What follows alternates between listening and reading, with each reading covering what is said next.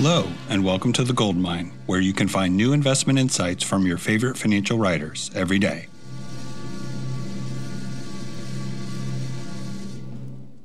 I'm Barry Ritholtz, and this is Misunderstanding Narratives The Hero's Journey. Joseph Campbell's seminal work explores the universal motifs that run through all of the world's great mythic traditions. This includes not only religion, but all forms of narrative storytelling, from literature to songs to film. A hero goes on a great adventure where a great challenge awaits. He is confronted with a crisis, and the hero has a crucial realization. That realization allows him to emerge victorious. He returns home transformed by the experience. This is a great structure of creative works as it sets up a narrative in three parts, including an exciting climax with a denouement to wrap up all of the loose ends. The only problem is this is not how the world actually operates. Global events are created by an endless series of incremental decisions, actions, reactions, reconfigurations. Even when a great decisive event takes place, Think about the assassination of Archduke Ferdinand or the surprise attack on Pearl Harbor. They themselves are the result of countless small predecessor events. The hero's journey is even less applicable to market matters. A snapshot of the economy at any given moment, well, it essentially reveals billions of transactions, each with endless decisions behind them. Try as you will, it is all but impossible to find that one crucial decision that led to an epic crash or systemic failure.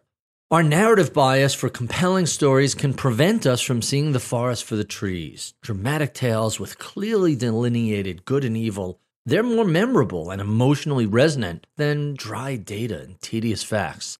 Try as you might, finding a singular cause of some terrible economic outcome, it's an exercise in futility. Instead, you'll find a long history of political, economic, psychological, and occasionally irrational drivers that led to some disaster. We look for the spark that ignites the room full of hydrogen instead of a thousand other factors that created the conditions precedent. You can find example after example of disasters widely thought of as single event causes, but upon closer examination, they're revealed as a result of far more complex circumstances and countless interactions. A few examples WeWork, Uber, and Theranos, those unicorn implosions, crash of 1987, long term capital management collapse, the fraud at Enron, the dot com crash, the LIBOR scandal, the Ponzi scheme ran by Madoff, and the great financial crisis. All of these events are complex with many, many causes, but we think of them as one element causing an event, and but for that element, it never would have happened. This is not how the world works. Consider the disaster du jour, China's Evergrande, and the inevitable comparisons between its debt crisis and the collapse of Lehman Brothers. So I am compelled to point out that no, the collapse of Lehman Brothers did not cause the great financial crisis. Lehman's collapse or not, the rest of the house of cards were all going down anyway.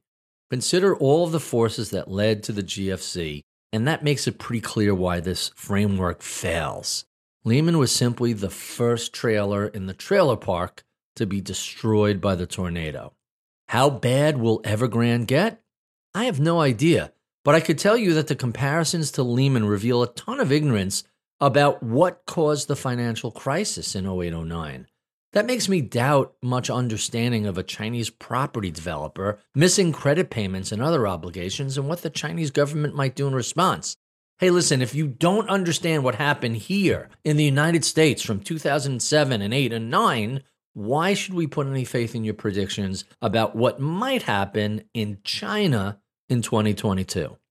The fall of Lehman is a perfect example of the power of myth kind of thinking, that Joseph Campbell hero's journey sort of thought process. Rather than understand all the factors leading to Lehman's insolvency, instead we're offered a cinematic alternative where one big decision changes everything.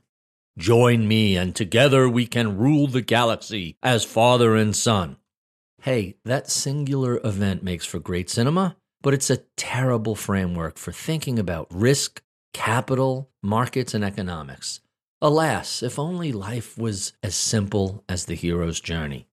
For more from me, check out the big picture at ritholtz.com. This podcast is for informational purposes only and is brought to you by Ritholtz Wealth Management. Clients of Ritholtz Wealth Management may maintain positions in the securities mentioned on this podcast. If you're new to investing, check out liftoffinvest.com to get started with us today.